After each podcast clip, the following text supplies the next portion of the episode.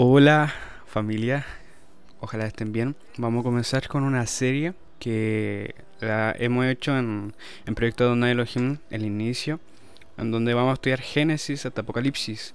Con el proyecto Donai Elohim llegamos hasta Levítico y ahí cambiamos un, un poco el formato, pero aquí como es más versátil vamos a volver, pero desde el inicio de Génesis. Para todo este estudio voy a ocupar dos Biblias. La primera será la Biblia de estudio del expositor, con la versión textual expositora, y la tradicional Biblia devocional de estudio con la versión Reina Valera 1960. En la lectura iré intercalando con las dos, pero por simple decisión propia. Y también voy a ocupar un comentario bíblico de Mateo Henry. Y recuerda que si tienes opinión, ideas o más, no dudes en contactarme a mi correo y que Dios te bendiga, que sea de bendición. Bueno, comenzaremos con el capítulo 1 y dice así, en el principio creó Dios los cielos y la tierra, y la tierra estaba desordenada y vacía, y las tinieblas estaban sobre la faz del abismo, y el Espíritu de Dios se movía sobre la faz de las aguas. Y dijo Dios, sea la luz, y fue la luz. Y vio Dios que la luz era buena y separó Dios la luz de las tinieblas. Y llamó Dios a la luz día y a las tinieblas llamó noche. Y fue la tarde y la mañana un día.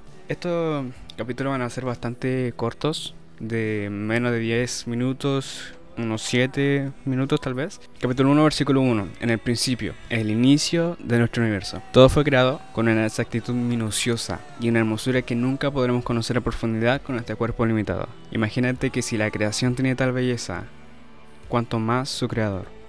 También podemos ver ciertos atributos del creador al observar su creación.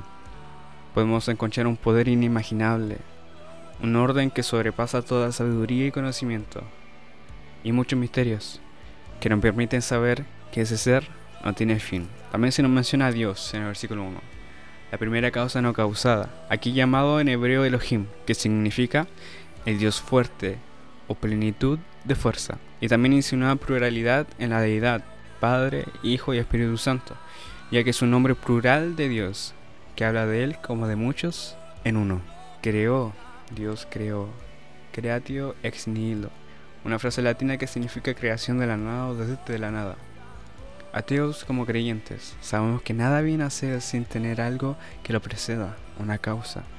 Y también que un universo eterno es científicamente y, y filosóficamente imposible.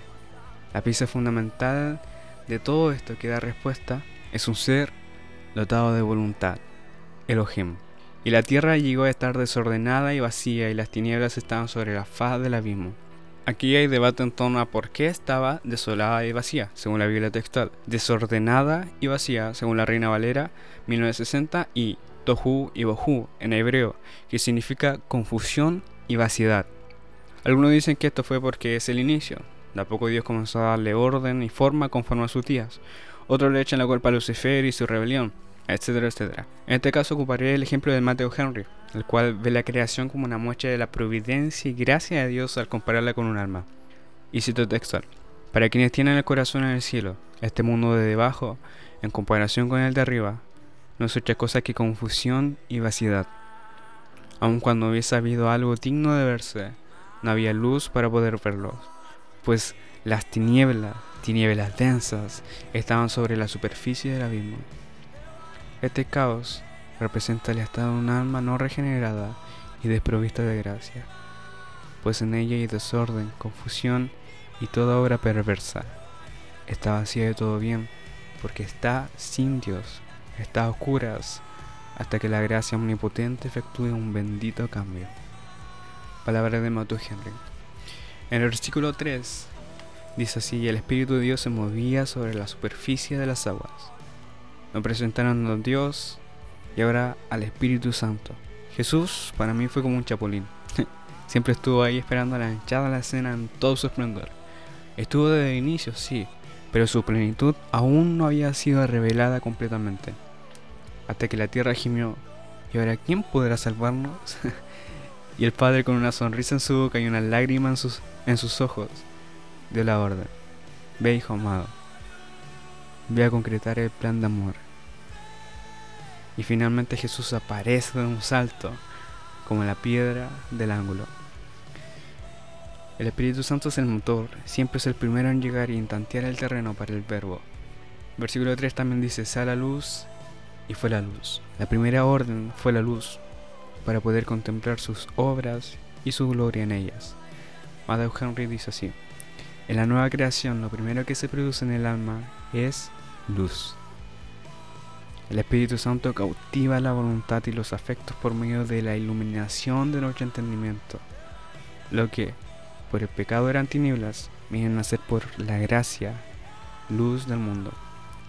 Juan capítulo 1, versículo 6 a 9 dice así, Hubo un hombre enviado de Dios, el cual se llamaba Juan. Este vino por testimonio para que diese testimonio de la luz, a fin de que todos creyesen por él. No era él la luz, sino para que diese testimonio de la luz. Aquella luz verdadera que alumbra a todo hombre venía a este mundo. Segunda Corintios capítulo 4 versículo 6 dice así: Porque Dios, que mandó que de las tinieblas resplandiese la luz, es el que resplandeció en nuestros corazones para iluminación del conocimiento de la gloria de Dios en la faz de Jesucristo. Y Dios separó la luz de las tinieblas. Versículo 4 de Génesis. Significa que ahora hay periodo de luz y de tinieblas. Las tinieblas son producto de la ausencia de la luz. Recuerda eso. En versículo 5 dice así. Y llamó Dios a la luz día. Es una descripción de carácter. Y después dice, y a las tinieblas llamó noche. Y esto tiene que ver con la rotación de la Tierra. Y fue la tarde y la mañana el primer día. 24 horas u 8 medidas de tiempo. No lo sabemos. Y ese fue el primer eh, episodio, el primer día.